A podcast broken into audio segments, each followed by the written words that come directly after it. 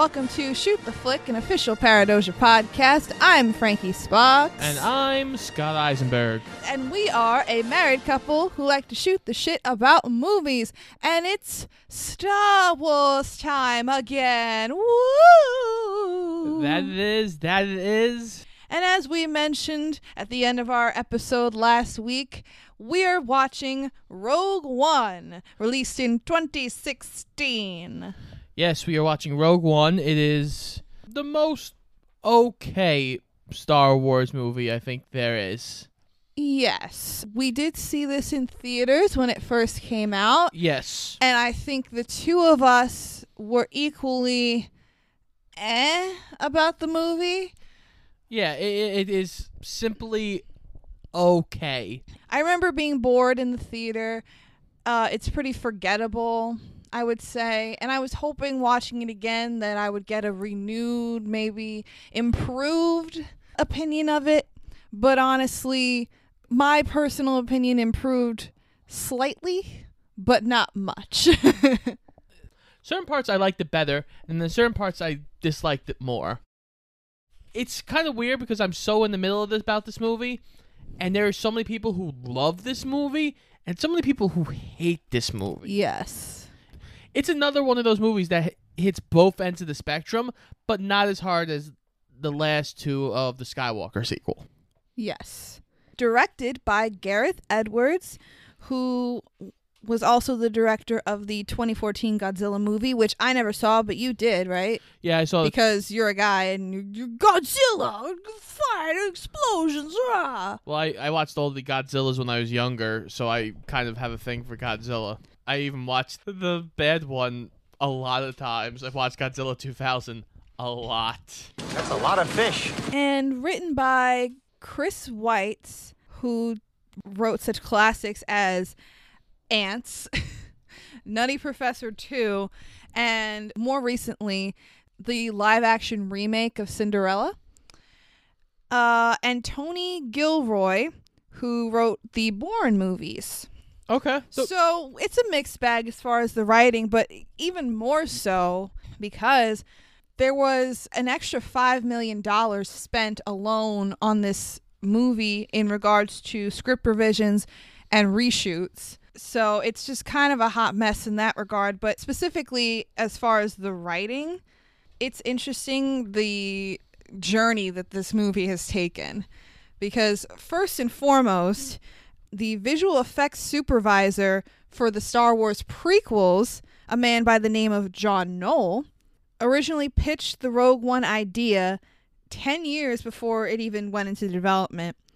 And then a man by the name of Gary Whitta, who wrote The Book of Eli and After Earth, he wrote a completed script but then dropped out of the film i'm guessing because of creative differences because that's always the way which led to Chris Weitz taking over. And also fun fact i don't know if you can call it a fun fact but the script almost got punted to uh, a mr simon kinberg who was behind again such classics as fan four stick and the dark phoenix oh, so this movie got punted about quite a bit. And you can tell because the story overall is pretty muddled. yeah, it's it's a little messy, but there's a lot. There's still some good in there. Yes, there's potential in here. And of course, the Star Wars scores are always a, a big point of contention. But unfortunately, this score wasn't done by John Williams, even though there are some classic Star Wars riffs. Yes, in there. This score was done by Michael Giacchino. He has done a lot of amazing scores, including the score for Inside Out, Jurassic World, Spider Man Homecoming, Coco, Jojo Rabbit, and he's doing the score for the Batman movie that's coming out with Robert Pattinson as well, which I'm excited about. I liked the trailer. The trailer looked good. I do love Batfleck, but I feel like Pattinson will be fine. Uh, I think Pattinson has a better chance to succeed than Batfleck did. despite the fact that he's done a lot of good movies in the past like five to ten years he always is going to have that stain of Twilight on him. For some people, like some people are never going to look past that. Just like the same with Kristen Stewart. Some people are never going to look past Twilight. I think Robert Pattinson is a much better actor than Kristen Stewart is on any given day of any given week. Anywho, um, I have to mention the Oscar love that this movie received. Yep.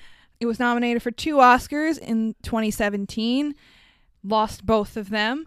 It was nominated for sound mixing and lost to Hacksaw Ridge. And of course, because every modern Star Wars movie is, it was nominated for visual effects, but lost to The Jungle Book. Really? Yeah. Jesus, the Jungle Book. Uh, Well, I mean, the okay. that's like the only thing that that movie can pretty much hang its hat on is that the visual effects are really nice. I guess, yeah. I I don't know, man. I don't know if that the Jungle Book compares to Star Wars and visual effects, but okay, fine. So we can get into the nitty gritty now. Okay, we can get into the nitty gritty. We start with the crawl. Da da da da da. Oh wait, no, no, no, no, no, Uh. no. Shit, we don't have a crawl this time. And this was actually the first point of a lot of people's contention with this movie.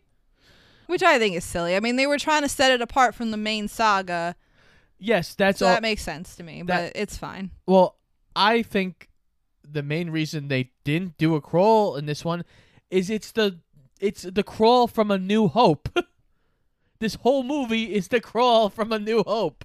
Right. Well, I mean, the events of this movie take place in the timeline in the days before New Hope starts. So, yeah, that makes sense, I guess. Like we don't need a recap of what we already know. right. No, I get that. That makes sense. But when we saw this in theaters, a lot of people were like, "Where is it? Oh my god!" Such a travesty. So we have no crawl, and we started off on a planet with a little girl running as a transport ship comes to land on this planet, and she's running to her parents. This is young Jyn Erso, and she is running to her parents, Galen and Lyra. Galen says, "Take Jyn to Lyra and get the fuck out of here." Yes. Um, I just want to mention Galen Erso, played by Mads Mikkelsen. He was one of my favorite actors in this movie, and he is a very good actor. He played Hannibal Lecter on the TV show version Yes. of Hannibal. He is a great actor, usually wherever he shows up. He's yes. He's been in James Bond, I think, at some point. Yes. He, he's really good in this too, I think. He plays a lot of villains. He does, yes, but in this he's he's a good guy. Even though he's his perception is that he's a bad guy, but in reality he's a good guy. Yeah. So he's trying to send his daughter and his wife to get away, and the main villain of this story lands and is walking over to him, and this is Lieutenant Krennic. Comes up to him and says, "I need you to come finish the Death Star." Yes, and funnily enough, he's played by Ben Mendelsohn, who also is an actor that plays villains a lot. Most recently, I think he was the villain in uh, Ready Player One. Oh, I didn't see that Ready Player One, so Yes, you did. You saw it in theaters with me and Mike. I did not. Yes, you did. I did not. you absolutely did. I did not. Did not see Ready Player One. Yes, you did. You were there. I was It not. wasn't us. Are you sure? I am ninety nine percent sure I was not. I'm like ninety percent sure you were there. I was not. this is so stupid. We're not leaving this in. Okay. He tells Galen, "Hey, you gotta come on back, make the Death Star." Uh, his wife decides I'm going to shoot Lieutenant Krennic. Yeah, she sends Jyn off on her own, and she's like, "You know where to go, right? You go into this like hidey hole, and you stay there until someone comes and gets you." Uh. she gives her a necklace and sends her on her way, and then she heads back to basically try to save her husband. And she holds a gun on Krennic. They have like a bit of a standoff for a bit, and then they shoot her. Yeah, they shoot her and she gets a shot off into Krennic's shoulder, but she's dead and Krennic's still alive. And then they take Galen to the ship and they go find the girl, uh, who has now watched her mother because of course she did not go to the hidey hole. yeah, no, she stuck around just long enough to see her mother get brutally murdered, and then she went to the hidey hole. She stays down there for an undetermined amount of time until someone shows up to save her. Someone by the name of Saw Gerrera, played by Forest Whitaker. Yes, who is an amazing actor who I feel was extremely wasted in this movie. Yes. Well, I think because if you see the trailer for this film, which I vaguely remember, but there were more scenes with him that weren't used that were in the trailer that didn't end up in the final movie. So I I don't know how much bigger of a role he originally was supposed to have in the film, but maybe there was more that was meant to be done with him and then they just kind of cut it for time. I don't know. Well, he's kind of expanded in other ways, like in uh, the video games. He's kind of developed more of a character. Uh, he helps free the Wookiees on Kashyyyk at one point. Yeah, Saw Gerrera is a rebel leader, it seems. But as we move on in the story, he has, as time has gone on, he's become an extremist, and even the rebel alliance don't really want anything to do with him. As Billy Joel would say, he's gone to the extremes for everything. It's always fighting. It's always attacking. He has to basically destroy the empire any way possible. So yeah, he has no qualms about doing whatever it takes. Whatever it takes,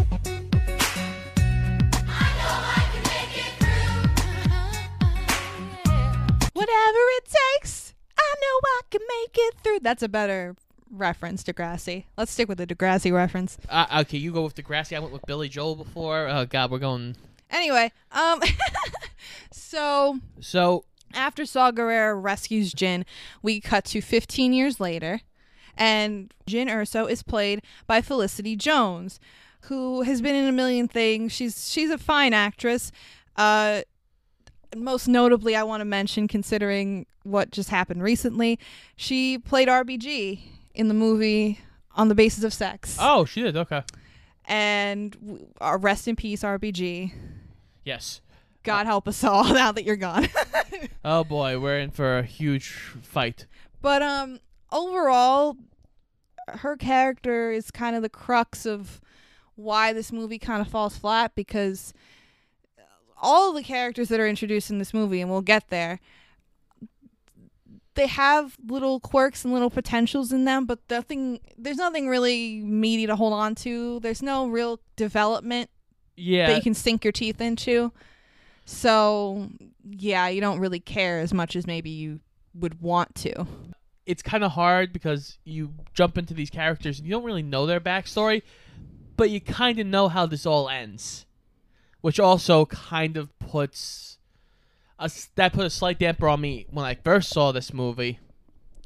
Same thing with like when you walk into Titanic, you know how Titanic ends, yeah true even though Titanic's a terrible movie, but we'll get there. I mean, I haven't Terrible seen movie. it in a long time, so I'm not going to say yes or no, but I remember thinking it was fine. Maybe we'll have to revisit that one day. No, no. No! So Jyn is in prison for some reason. Yeah, they don't really address that sh- why she's in an imperial prison, but she is. So we cut to another planet called Jedha, and there is a pilot named Bodhi who has defected from the Empire under Galen's orders, and he needs to speak to Saw Gerrera, and he is being treated very poorly. Yeah, they kind of jostle him around a little bit, and they essentially they get him to Saw Gerrera, and Saw Gerrera just holds him like a prisoner, and treats him like crap, basically the whole time that he's with Saw Gerrera. Yeah, so he gets he's again taken to Saw. We now cut back to Jyn Erso, who's being transported. Again, why? Don't know, but she is. And the transport gets attacked by the rebels. Oh yeah. And they release Jyn, and then Jyn starts kicking ass, tries to run, and gets knocked out by K2SO. voiced by Alan Tudyk, who we discussed last week in our 42 episode. But this is kind of the exact opposite of that role. No, he is the he is one of the shining stars in this movie. yes, he plays the rather wholesome, funny, comic relief droid character in this film, which I feel like all modern Star Wars film and TV shows, they all have to have a wise cracking fucking uh, d- droid character. Which I mean, okay, when we talk about Solo, which we're gonna do next month, we'll talk about that fucking droid character, which I despise. Like, there's just always got to be like a comic relief droid character now. Well, I I guess because R two, even though R two didn't say like words. Well, yes, C3PO was meant to be the comic relief character in the original movies, But- but, I would argue that he was the anti comic relief because he was so annoying. I just wanted to suck back up any joy I had out in the air when I saw him on screen. We seem to be made to suffer. It's our lot in life. But R two had the sass with his beeps. And R2 his boops, did have sass with just beeps and boops. That's true. you know, so it, it works in certain aspects. But uh, K2SO looks down the the knocked out Jyn and goes, "Congratulations, you're being saved by the rebellion." Please do not resist. yeah, please do not resist. It's great. And K2SO is a droid who is essentially owned by our next character that we meet, Cassian Andor, played by Diego Luna. And Cassian is essentially like the Han Solo type character that they came up with. That's also another thing too with all these fucking movies there has to be a Han Solo type character. We had Poe for the modern trilogy.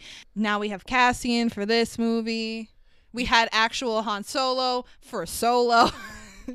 Uh, yeah, Cassian gets introduced to us on yet another planet where he is finding out that Bodhi exists. He basically kills his informant and two stormtroopers quite ruthlessly. Yeah, because I think that's meant to establish that because the informant, he's very erratic and like nervous. Like he's supposed to be on their side, but he's also very liability ish. so it kind of just shows that like he's pretty ruthless, but he's also a rebel. So he's a good guy, but he's got an edge. I think one of the things that is the most interesting that all the movies since Disney took over tried to do mm-hmm. is they tried to make the rebellion seem like it's not as good as you would think after you watch the original trilogy. Because Last Jedi did it. Yeah. Cassian's being so ruthless and so uh, willing to follow orders in this movie. but he also he does believe in the rebellion and he has all the warm and fuzzy feelings that come with the rebellion you know he talks about hope and he's been fighting for freedom and justice and all this shit so so that's that's good. I i liked cassian. It makes me happy actually that he's getting a disney plus series Yeah.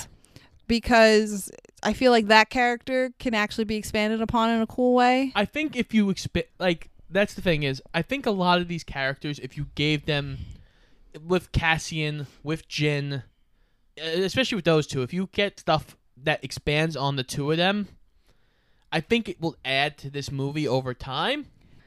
But then again, like there are movies that span over the course of a day, not even a full day, and are chock full of character development. So it really comes down to the writing, I think, as far as this movie. But I do agree that if they do expand upon them in future Disney Plus series or spin-off movie, whatever they end up doing, like it could help this movie along. Yes. So now we cut back to the rebel base where the rebel commanders are running down Jyn, basically saying, You're a criminal, we can put you back into the prison and not give a shit, or you can help us. Yeah, because we know who you are. You're Jyn Erso. And we need to get to your father. But we also need you to get us a meeting with Saw Gerrera. Yes. And Jyn is essentially really only taking part in this on the off chance that her father is alive because they tell her about the pilot and that the pilot was sent by Galen Erso allegedly. She's still a little bit reluctant, especially because they put her with Cassian. Cassian walks her to his ship where K2SO is like, Hey, do you remember me? I'm the one who knocked you out. And Cassian is t- taken to the side by the male general who tells him, We're not bringing Galen Erso in alive. You are to shoot him the moment you see him. So that immediately sets up kind of the conflict between Jyn and Cassian, and also the inner conflict that's going to brew within Cassian because, of course, as this whole mission goes on, he's going to bond with Jyn and so on and so forth. And, you know, then he's like, oh, I'm just going to go and shoot your dad now. Do, do, do, do, do. We get some fun stuff with Alan Tudyk because Jyn has basically procured a gun. She's like, I found it. K2SO's like, Why does she get a gun and I don't get a gun? You're letting her keep it. Would you like to know the probability of her using it against you? It's high. Let's get going. It's very high. So they go flying off to Jedha, where Saw Gerrera is. While they're flying to Jedha, Saw is now introduced to Bodhi. He is very hesitant of Bodhi because why wouldn't he be? He's a militant leader. This is an Imperial pilot. He's not going to trust him. He takes what he has off him, which is a disc from Galen, and sentences him to a alien that basically messes with his fucking mind. Fun. Yeah, and throws him in a cell and he just kind of rots there for a while. So Cassian, Jyn, and K2SO land in Jedha, and Cassian says that him and Jyn need to sneak into Jedha City, which is apparently this religious city that the Imperial Army is mining for Kyber crystals, which are crystals that were previously used in lightsabers. But they say K2SO, it's too dangerous if you come. We have to sneak in and Be inconspicuous. is inconspicuous. And it goes very wrong from there. Well, f- before things go really bad, Jyn runs into this random fella. Uh, the blind swordsman, Yes, Chiro Imwe, yes, I think is the character's name. That's another thing too. Like besides Jyn and Cassian, I don't remember any of the characters' names. And like the only reason why I'm saying them even marginally correct is because I'm looking at my notes. yeah, uh, But I don't remember any of them. uh, Chiro and uh, Baze. Yes, so Chiro is a blind Jedi swordsman played by Donnie Yen, and fun fact, it actually was his idea to make the character blind. Yes, uh, he is actually not a Jedi. He is a monk of the Jedi Temple. He is not a Oh, Jedi. For fuck's sake. He's not a Jedi. How is that not the same thing? He's not a Jedi. How is that not the He- same he- thing? he is not a Jedi. That's stupid. He's not That's a a stupid distinction. I'm just saying he's not a Jedi. That's a dumb distinction. I'm gonna call him a Jedi. So, Churro is. I'm also gonna call him Churro because that's what it sounds like to me, and I love churros, and I love Donnie Yen. yes, Donnie Yen is amazing. So we just watched him recently in the Mulan movie. He played like the uh, general, but yeah, he he was fine in this. He played a very monkish, blind dude that can fuck around with force magic and fight like a fucking samurai. it's a it's a trope that's been used in samurai films before. It's another thing from Star Wars stealing from samurai films of the blind swordsman who can't see but can fight magically. yeah, and then we have Baze Malbus, who is basically Churro's like Tank. watcher Yeah. and, and tank. That's true. but he's played by Wen Jiang, and he's also he's a Chinese actor. He's been in a lot of Chinese films. But they're like our little uh, buddy duo in this film that uh, kind of like has vague, slight, minuscule homosexual undertones. Kind of cute. They're very close Yeah, uh, it, very it protective of one another. So yeah, we we meet them very briefly, Cassian kind of grabs Jyn. She's like, he's like, "Come on, we gotta. We're not here to make friends." And then they move along.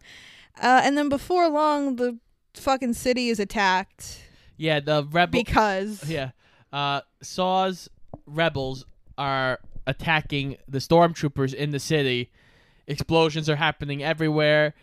Cassian is shooting whoever he can, and K2SO comes and saves the day. And like, I thought I told you to stay on the ship. You did, but I thought it was boring and you were in trouble.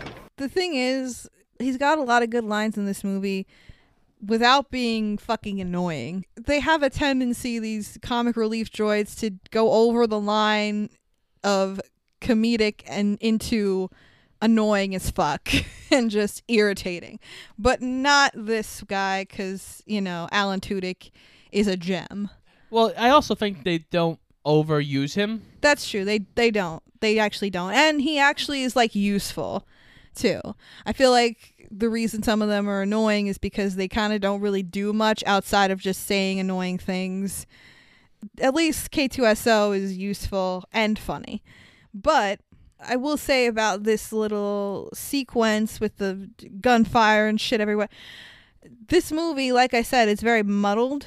And I feel like a big part of that is that there's just so much fight scenes in this movie that some and there's just so much chaos and a lot happening that sometimes you don't even know what exactly is going on.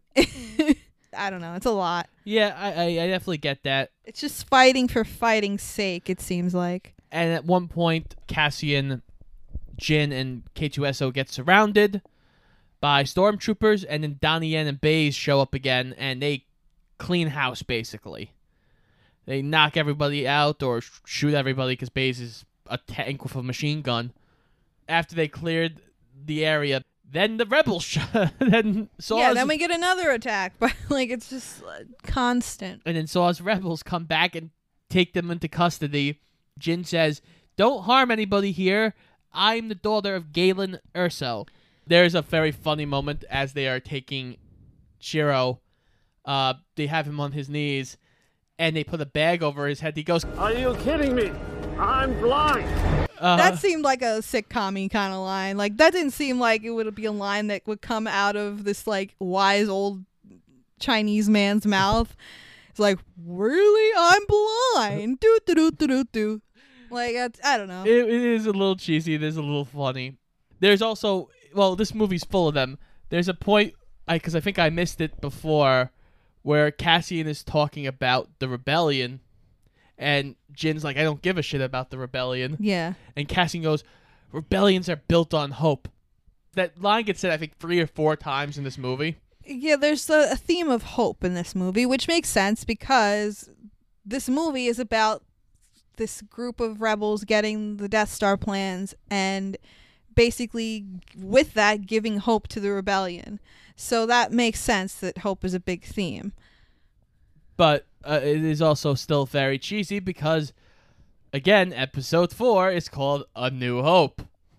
I, I will say, in regards to the overall tone of this movie, like, it definitely did the job of differentiating itself from the main saga. It's definitely got a darker, kind of grittier tone, which I appreciate, even though sometimes, you know, the movie, like I said, is a little messy, muddled, what have you. Apparently, Gareth Edwards took inspiration for the film's look from movies like Blade Runner, Alien, and Apocalypse Now. That's what that's what he was quoted as saying. Obviously, those movies are all better than this, but I I will say I kind of understand the overall tone that he was going for. I think. I guess I don't see really any of those movies in this movie, but okay, sure. uh, okay. I I don't get anything that you're saying, but I get what you're saying. Uh, so we cut back to the Death Star being finished, and we get our first shot of Tarkin, oh my god. Oh my god. Oh my god. Oh my god. and It's so bad, you guys. I remember it being bad in the theater, and I'm sure anyone that's seen this is like, "Oh, that's yeah, that was bad." No, no, no, you don't understand. yeah, Tarkin takes control of the Death Star from Krennic, who has a hissy fit, basically. No, this is my Death Star. I made it. Ugh." Yeah, it was pretty. It was pretty rough. But um, in regards to Tarkin, it it was oh god, because it looks like a video game, Yeah. which would be fine if this was a video game. But it's a video game character surrounded by real people, so it just looks so bad. It just takes you out of whatever's happening in the moment. And obviously, they use technology to bring the late Peter Cushing back for this role. His voice sounded good. Well, yeah, because they have voice actors who have done the role. Right. Who- So that sounded good. But yeah, the visual is and not so good. And they could have very easily not done it. That's what I think is annoying about it. Well, the thing is, when we first look at him, we're looking at him from behind, and he looks fine from behind. It's just the face. Yeah. Like, you could have gone away with him not even looking at Krennic. Yeah, exactly. Yeah. Because he's the Grand Moff. He doesn't need to look at Krennic. yeah, even because in the when he first enters the scene, you see his reflection in the window of the ship. So you could have just did that if Eh. you wanted to. And he looks fine like that. Like, But like this movie too, uh, the thing about it is it does a lot of references simply for reference sake. Like in the first scene where the rebels are talking to Jyn er so they have the whole scene where they're talking to her, and at the very end of the scene, Bail Organa, played by Jimmy Smits, who I love, but he just he just walks in the room for no reason, and like a musical swell happens, and it's like he doesn't even say anything. He just walks in the room, and it's like okay. Granted, he has actual lines later on in the movie, but like, why did you just throw him in the scene for no reason? Like, it didn't make any sense. And also, C3 fucking PO and R2 show up again for no reason. Just little things just pop up, and it's like, okay, yeah. So, Jyn and the crew are taken to Saw, who is having a conversation with Jyn while everybody else is thrown into a cell. And Saw's like, Oh, Jyn, it's good to see you. He shows her the message. We have a nice, like, kind of cry moment for it was Jyn. one of the best acting moments I think in the movie because I actually felt something, which was a sign of good things. I felt emotions. She's watching her father in this message and she's trying to keep it together at first and slowly but surely she breaks and by the end she's like bawling her eyes out. But essentially, Galen says in the message, I created the Death Star. I had to do it because if I didn't go with them and do it, they were going to make the Death Star anyway. But now that I'm behind it, I was able to build a weakness into the Death Star. He explains it's a weakness in the reactor, and all the rebels have to do is get at the reactor, and then boom, which I think is a really clever way of dealing with one of the biggest plot holes in Star Wars history that everyone's bitched about at one time or another that like oh well they made this Death Star but it's you know it's supposed to be this big planet killer but it's just so easy to destroy it. Da, da, da, but now it makes sense why that is. So I thought that was a really clever way to deal with it. Yeah, exactly. It, it's definitely a clever way. Uh, while this is going on, Tarkin has decided to blow up Jedha City to test the Death Star. They shoot the Death Star laser. Jedha City blows up like a nuke, and a giant wave of sand is coming. I don't like sand. It's coarse and rough and irritating, and it gets everywhere. Jyn is like, "Oh shit, I gotta go get my friends. Uh, come on, Saw, let's get out of here." And Saw's like, "Ah, just go." Yeah, and Cassian and Chirrut and Baze, they also find Bodhi, the pilot, and they grab him and they all get out. So now it's the six of them, and they're all a band of misfits, and they're all working together. Yeah. Bodhi tells them that Galen is on Eadu. Saw gets his nice little scene where he sits there and the giant sand wave comes and hits him like he's from the mummy. It's so, it's so ridiculous. He could be such a good character and just wasted. Ugh, okay. So while our little team here is flying to Eadu, they're chatting and they're kind it, this is the point in the movie where there would be some character development if this was written well, but it's kind of just a surface level like bullshit scene. They eventually do get to Eadu and they're talking about what they're going to do and I think the, the main problem with this movie and it's more apparent as we're with these characters more is that there's really no chemistry between them at all. So when they're getting to know each other and then when eventually they are working together to get the plans for the Death Star and this and that and the other thing, you just don't give a fuck about them. Eh, you don't really feel much of anything. There is 10 bajillion times more chemistry and feels in the relationship between Jyn and Galen. However, spoiler alert, that relationship doesn't last long in this movie. Yeah. So during this time, though, the only real main thing that comes out is Jyn tells the crew that her father built a flaw on the Death Star but can't prove it because she couldn't get the hologram out in time. Cassian doesn't believe her. Well, he he doesn't say that. He doesn't really say whether he believes her or not. He just tells her like what I think doesn't matter. You're gonna have to convince the rebellion. So they get to Eadu, they crash land. Cassian is like, okay, I'm gonna go scout ahead with Bodhi here because Bodhi knows this place. Jyn's like, I want to come, and but he's like, no, you stay here. Yeah, well, because Cassian's like, I'm about to kill your daddy. so he goes with Bodhi, and they eventually find the base, and they see Galen, and Cassian sends Bodhi off to do something else because he doesn't want Bodhi around him while he kills this man. Well, yeah, he sends Bodhi to go get a ship because they crashed their ship. Right. Uh, Krennic is on the planet because Tarkin figured out that if uh, the plans got out, who could have sent them? Oh, the guy who built it. So Krennic is now on Eadu to question the scientists, but mainly Galen.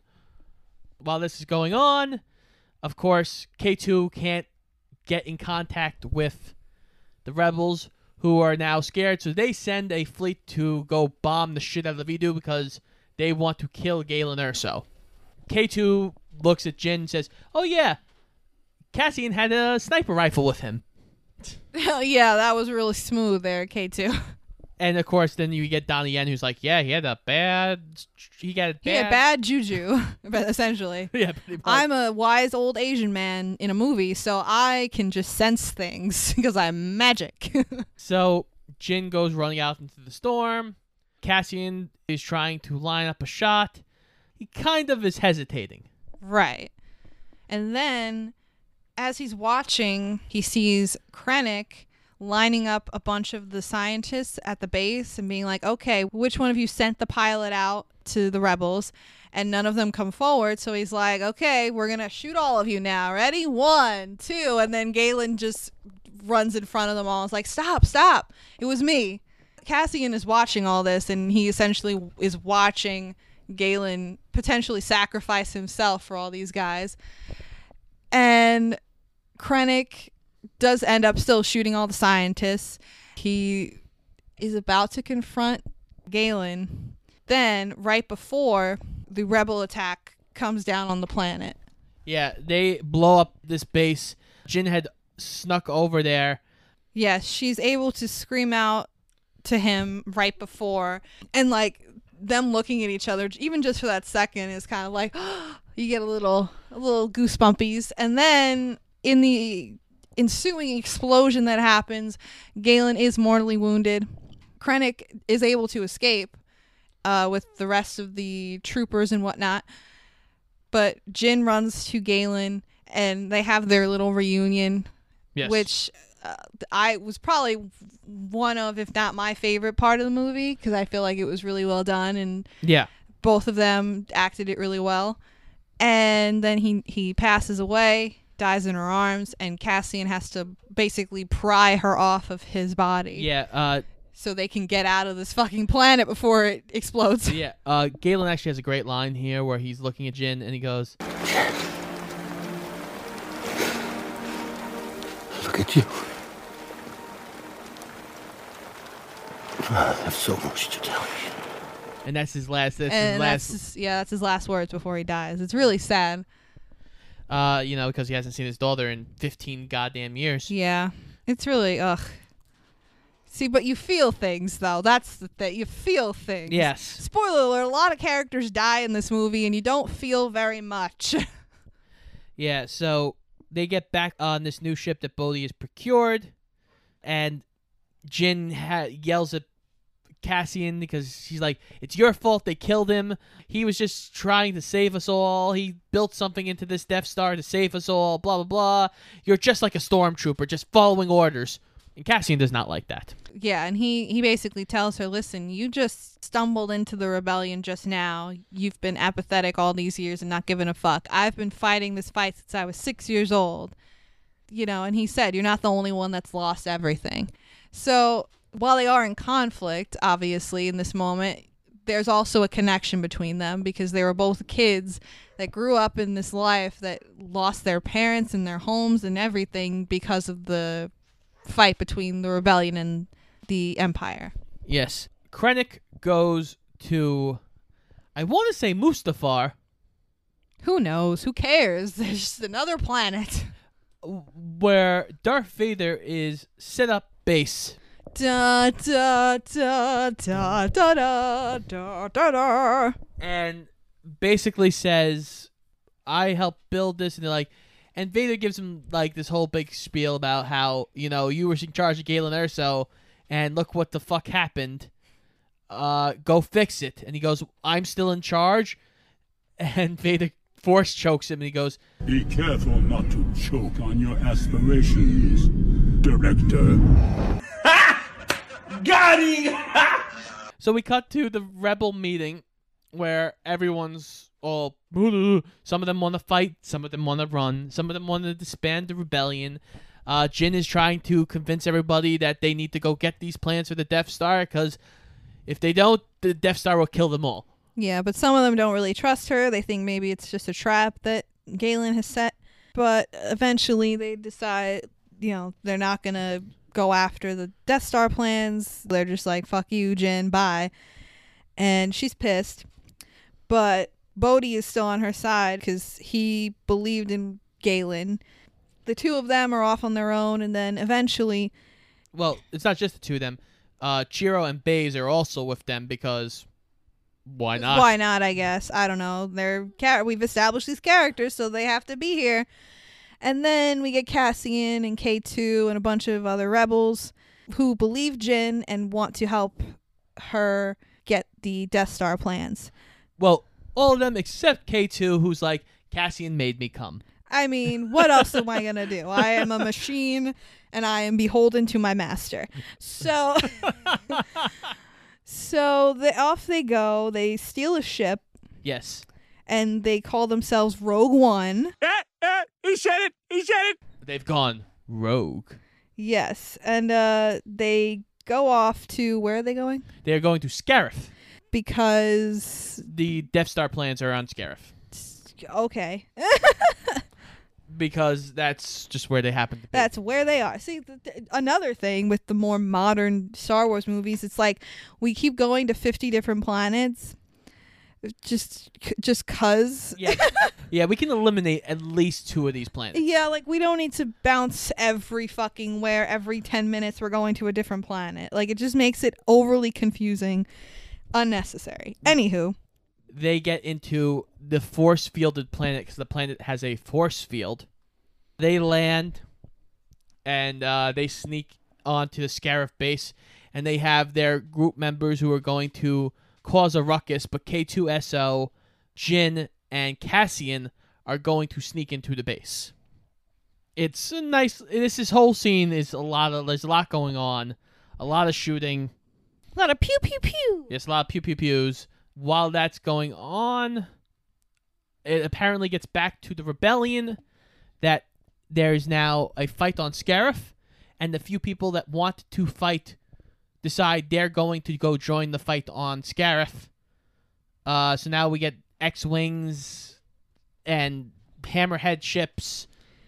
Yeah, I feel like the reason why this whole scene with the fighting and the ships and the craziness is it just falls flat because right before it like you get uh you know the standard inspirational speeches from Cassian and from Jyn and in neither one of them do you feel a shred a modicum an ounce a hair a whisker of emotion Everything I did, I did for the rebellion.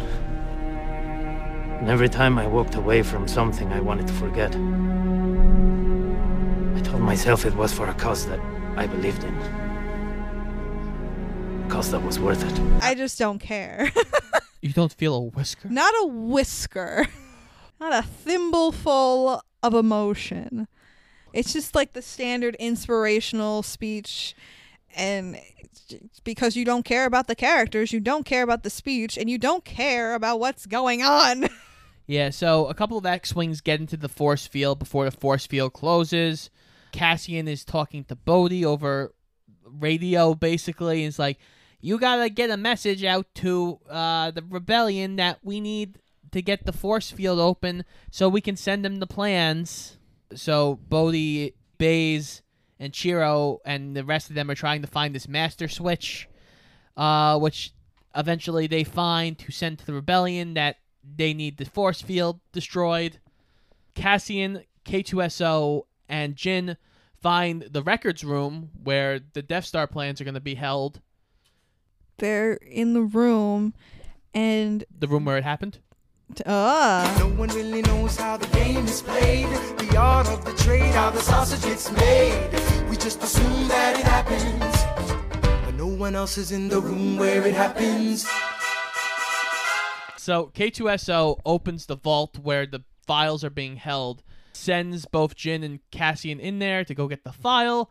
Jyn gives K2 a gun. Oh yes, they have a, their come around moment. Uh, you know, J- Jyn gives K two a gun as her and Cassian go off, and Ka- uh, K two is like, Your behavior, Jyn Erso, is continually unexpected. and they have like a little like wholesome moment, so you know as soon as they leave, fucking K two is gonna die. Yeah, They're trying to figure out like the password to get into the Death Star file. yes. and eventually Jyn realizes that the password is Stardust, which is significant to her because it was Galen's nickname for Jyn as a child. So it was very, very sweet, like moment. See, even though Galen is dead, I still feel more their relationship than Yeah. any of the other ones in this movie. While this is going on, K2SO is now fighting off a horde of stormtroopers coming at him. Uh, he's doing pretty well, but he eventually gets overwhelmed and does get killed. But before he gets killed, he locks the vault and tells them, start climbing. Krennic breaks in eventually and shoots Cassian. Cassian falls as Jyn keeps climbing. While yeah, this, we, we think Cassian is no more, but spoiler alert, he will return. yes, he will return. Uh, everyone's basically dead, but Donnie Yen, Baze, and a couple of guys. And Bodhi's like, "You gotta press this button." So Donnie Yen, while gunfire is going around him, is saying his Little patented- mantra. his yeah. little mantra of I am one with the force, the force is with me. I am one with the force, the force is with me. As he's walking across his gunfire is blasting all around him and he presses the button that allows Bodhi to send the signal to the rebellion that they need the shield destroyed. Yeah, just everything in this, it just seems like it's overly complicated. but anyway, The hammerhead takes two of the Imperial Star, Star Destroyers and crashes them together. And they fall and destroy the shield. Boom. and then right after the signal gets sent up and they're trying to destroy the shield, immediately a grenade gets thrown into Bodhi's ship and he dies. And then Chirrut gets shot and Baze runs over to him and is like holding him in his arms and he dies in his arms and again feel nothing. Uh, and then Baze goes off and fights and then he gets blowed up. So, do you feel more in here or in Predator when Jesse Ventura dies? Oh, I, f- I feel it more in Predator because the relationship between Jesse Ventura and his friend slash lover in that movie are just so, it's just so much more like developed and strong. Even though I'm not a big fan of Predator, but yeah, no, I, I felt the heartbreak. Go listen to our review of Predator. Um, They're in love, damn it. so Baze, yes, now takes up the mantra of I am one with the Force, the Force is with me. He's killing stormtroopers, but he eventually gets shot down too. the thing is, like, you have a movie where all your characters are gonna die. So I would think eh, you would want to make your characters so developed, so beloved that like it fucking destroys the audience when these characters die.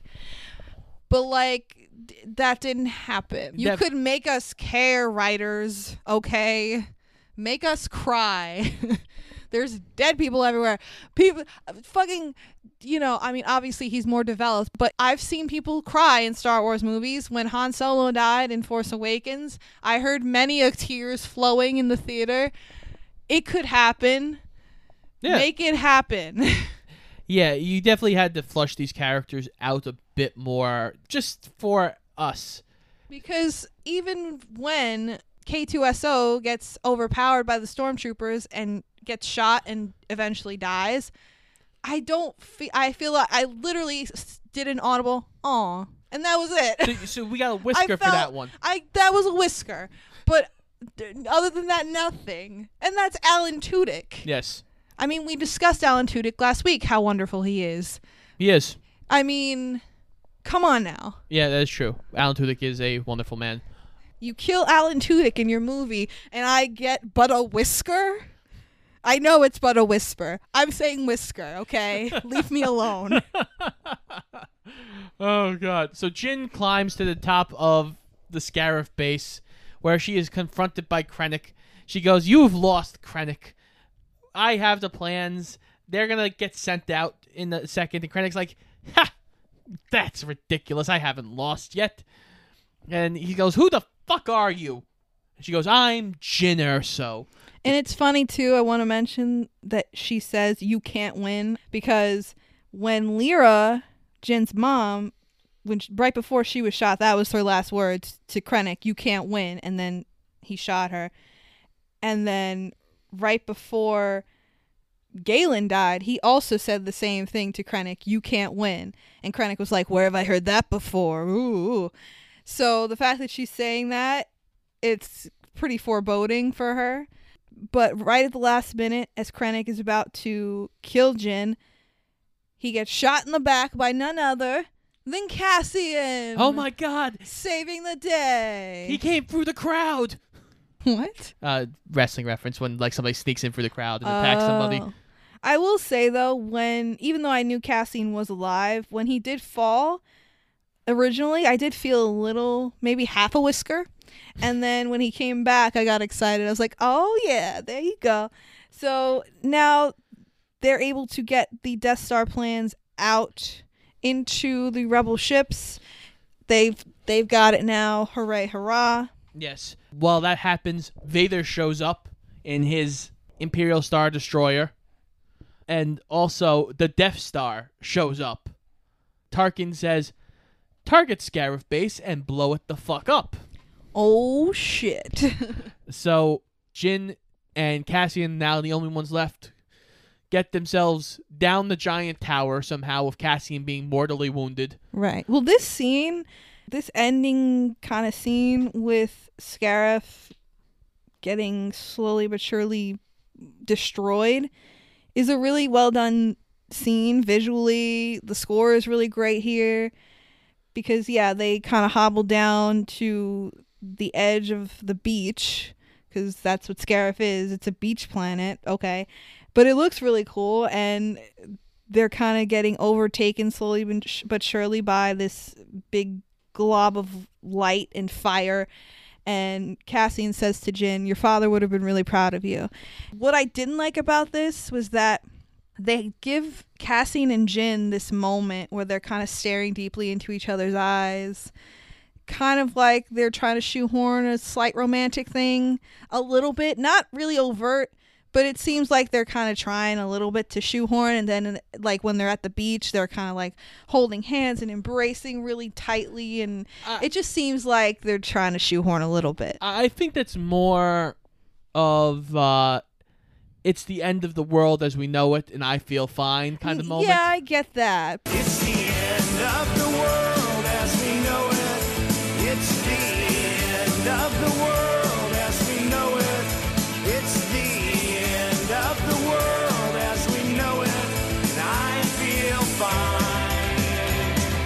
But even before that, they did the looking in the eyes thing, and I was like, really? Okay. So I don't know. But yeah, the last scene we have with Cassian and Jyn, they're embracing and they're enveloped in this white light, and it looks really cool. So I will give the movie credit for that for sure.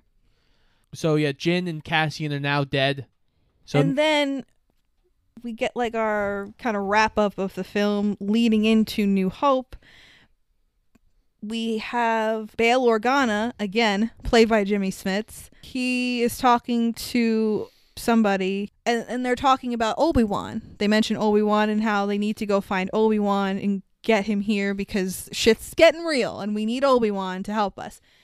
So he's like, okay, I'm going to send someone to go out and find Obi Wan and get a message to him.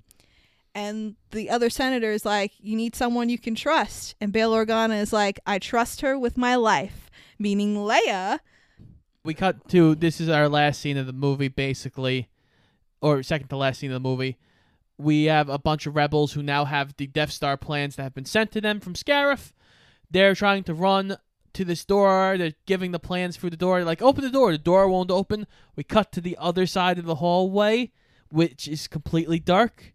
And we get the red lightsaber. It was a really cool looking moment. And the, the whole scene is fucking great because he, Vader is like going to fucking town. Oh, he slaughters the hell out of these guys. It's wild as fuck.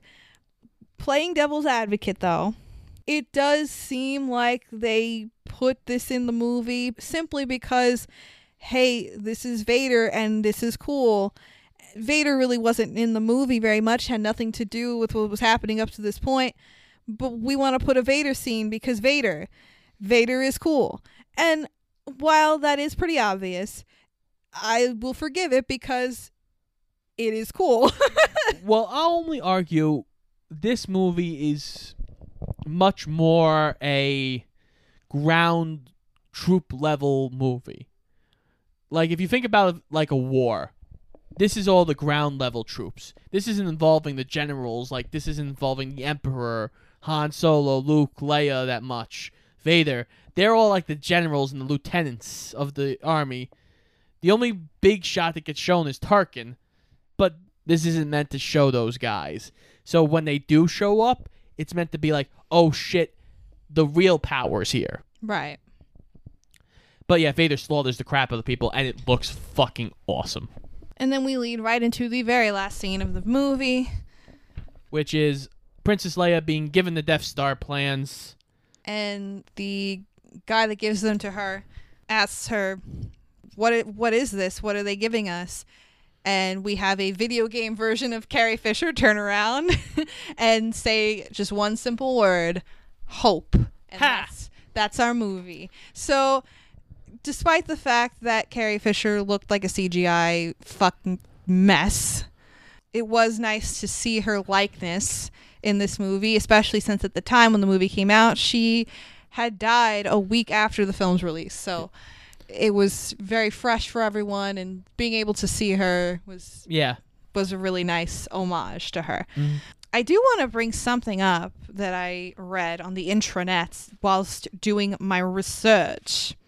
I want to know your opinions because you did mention something about this while we were watching the film. Now, in the first draft of the screenplay for Rogue One, everyone dies except for Jyn and Cassian, despite the fact that Gareth Edwards, who directed the movie, wanted everyone to fucking die from the beginning. All the heroes, he wanted them dead. and he actually ended up speaking with Kathleen Kennedy about it because he wanted approval, like Yeah. to put the hammer down. Well, yeah, And- he, he, didn't want to be fired for creative differences. Right. Well, exactly. so she agreed, obviously, and gave him permission to kill off all the characters. So I want to know what you feel about that, like about all the characters dying, or if there was any possibility that they could have had some of them or all of them live. It's it's tough. It, it is very tough. It's tough when you make a prequel to any movie because you are so beholden to what happened in the sequel. Like the reason like the prequels don't have as much of a problem with that because they take place years before, but this takes place days before A New Hope starts. So you are really beholden to A New Hope. If Cassian and Jyn live, why are they never mentioned? Why are they why Because they got blasted into another dimension that stops time, so they don't age at all. So now they get saved from the other dimension and they come into the Star Wars world as Felicity Jones and Diego Luna. And they've been married for like a million years in the other dimension. But in our dimension, it's only been like 30 years and in the next spin-off movie that's that's the goal that's it's rogue 2 and they find jyn and cassian in this other dimension you just gave the plot to some of the worst video games imaginable. I actually think there's a game like that that's uh, involving dinosaurs that come through the dimensional portal. But oh I'll no what is this mario brothers movie oh no Daisy! Luigi? Daisy! Luigi! Daisy. Um, luigi but yeah i think if any of them were gonna live i would have wanted jyn and cassian to live because i feel like they had the most potential to be like really good expanded upon characters but i'm cool with them dying i guess I, I again, I think the issue again, the issue is it makes sense yeah if like, these characters lived, where have they been where Right. were they? yeah And that becomes like the you can't be like, oh, they retired. well wasn't there like a crazy theory that like all of them were actually in reality the knights of ren Yes, there was a theory that went around because at the time of, I think this movie's press tour, there was a picture that went around of the Knights of Ren. All the characters of the Knights of Ren looked eerily similar in stance and weapons held to these characters in a character picture. So there was a rumor going around that these guys might have been captured tortured for years and basically brainwashed to become the Knights of Ren. But then when you think about it, it doesn't really make sense No, because Donnie Yen's got to be 50 or so odd in this movie. Right, like they'd all be at least 30, 40, whatever years older, so they wouldn't be like young and spry like they are in this movie. Like, So it doesn't really make sense at all. it doesn't make sense. And, well, like, also, Star Wars, you kind of don't. Are they human? Are they alien? Like, what's the aging process? But that's a no, whole nother story that I'm not getting into. That's a whole point. other can of worms, kids. A whole other can of whiskers. that I'm not opening up right now. Um, But um, overall, Scott, how did you feel about this film? i- it's fine. It's it's okay. That's that's literally. I like I talked to like somebody asked me like oh, what's your biggest hot take on movies that you can think of right now like on Twitter literally today. And I said Rogue One is okay. Yeah, I would also agree that it's okay. I will say that I liked it maybe a modicum, a whisker more than I did in the theater. I like this term, the whisker. I'm gonna use it from now on. We're gonna put it on the shirt. but um, yeah, I still feel pretty much the same. I thought maybe I would t- put it up a tick in my. Well, actually, I think I did because before we watched this movie, I think I had it rated a two star, but I moved it up to a two and a half. It's like right in the middle for me. Yeah, I I had it uh, I had it as a four. I actually knocked it down to a three and a half. Uh, I probably, if I was given the choice, I probably actually say it's a three point two five. All right, fair enough. But I am not given that choice on Letterboxd. Yeah, I would give it like a 2.75 if I had that option. But it, there's again, there's some good parts. I do like some of the action. Mhm. Um, I do again. The Vader scene's fucking awesome. But yeah, the characters need some work. The story needs some work. There's a couple of cheesy lines. Alan Tudyk's hysterical. As always, though. Except, you know, when he plays a racist baseball. Coach. Coach. Yeah. So that was Rogue One. Another installment of Star Wars time is completed. It is. As of this episode, we have been around a year. Woo! Our anniversary. And by now, our new logo should be up Yes. and running. We're excited about that. So hopefully, we can maybe start doing merch at some point. Yeah. We couldn't really do the merch with our old mo- logo because, you know, copyrightable characters. but um, yeah, we might be able to do that at some point now. Um, but we are very excited to have been around for a year and to have the fans that we have. And we just hope to grow even more this coming year. Yes. We thank you all very much for listening. We really do. Thank you guys a lot. It's it's been really fun. I really like doing this. Me too. So next week, I'm excited because it's October. And do you know what October means, Scott? Does October mean eight? October isn't even the eighth month. I don't know what that even Well, means. octo is eight in Latin. It was supposed to be but the it's it's month. not the eighth month though. I, I know, but it, it, October means Halloween, and Halloween means spooky time. It's spooky time. So boo. so what we're gonna do for October, um, last year we kind of fell flat with our Halloween episode. We really dropped the ball. We ended up actually doing Mamma Mia for our for our official like Halloween episode, and then we forgot and realized, oh shit, we should have did a Halloween episode, and then did it the following week. So this year. This this go around, we're we're on the ball. We are on the money. We are on the spoopy time we are going to have a full blown spoopy month of spoopy movies. How many times can I say spoopy before I want to die? so next week, I'm going to be introducing Scott to a spoopy movie. And then the week after that is going to be Scott's spoopy movie. And then so on and so forth until we get through October. And I'm really excited about it because this movie that we're going to watch next week is an oldie but a goodie.